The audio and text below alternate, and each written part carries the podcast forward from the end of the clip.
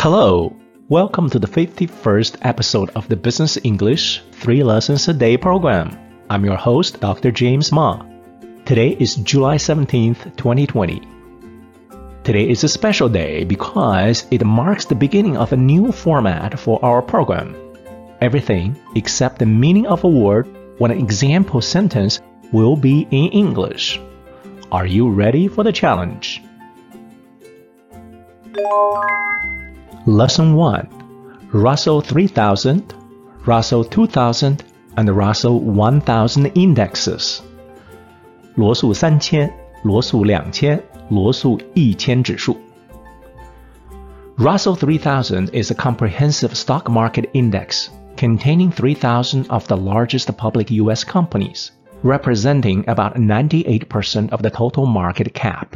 Russell 1000 contains 1,000 of the largest companies in the Russell 3000 index, while the Russell 2000 contains the remaining 2,000 smaller sized companies in the Russell 3000 index. Here's an example. The correlation coefficient between the Russell 1000 and the S&P 500 is 99.88%. The correlation coefficient between the Russell 1000 and the S&P 500 is 99.88%. 罗素一千和斯坦普五百之间的相关系数是百分之九十九点八八。Lesson two, indexes versus indices. Index 的复数形式。In episode number 49, we briefly discussed the difference between indexes, I N D E X E S, versus indices, I N D I C E S. Today, we formally introduce these two words. Both are plural forms for index, and the two words can be used interchangeably without causing any confusion so you can safely go ahead to use one or the other. Here's an example. The most followed market indexes in the US are the S&P 500, the Dow Jones Industrial Average, and the Nasdaq Composite indexes. The most followed market indexes in the US are the S&P 500, the Dow Jones Industrial Average, and the Nasdaq Composite indexes. 在美国最受关注的股市指数是斯坦普五百。 道琼斯工业指数和纳斯达克综合指数。Lesson three, weighting，加权方法。The word weighting comes from its much more common cousin, weight. While the word weight is the measurement of relative mass, the word weighting is the act or method of measuring weight. Here's an example. The weighting methodology of the Dow is different from that of the S&P 500. The weighting methodology of the Dow is different from that of the S&P 500. 道琼斯的加权方法和斯坦普五百的加权方法是不一样的。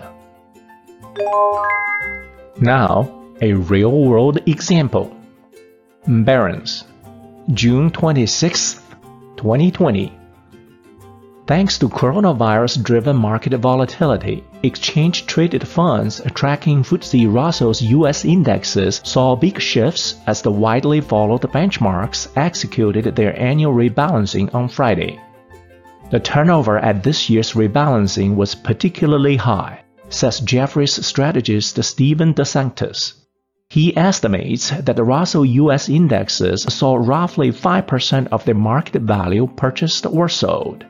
That's twice the 2.5% rate at last year's reconstitution. Do you know?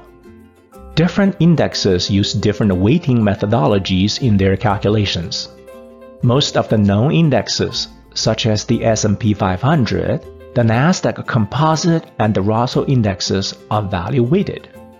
In a value weighted index, large companies with higher market cap will be given proportionally higher weights in the composition of the index.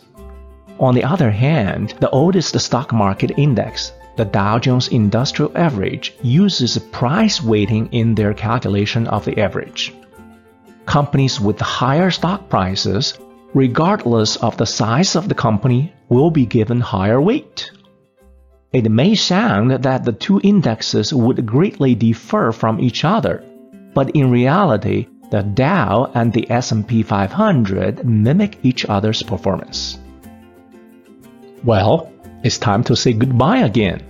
I hope you do not feel overwhelmed by today's content. Hang in there and keep working hard. You will be able to make some real progress in your business English if you keep listening until the 100th episode, the last episode of our program. Until next time, thank you.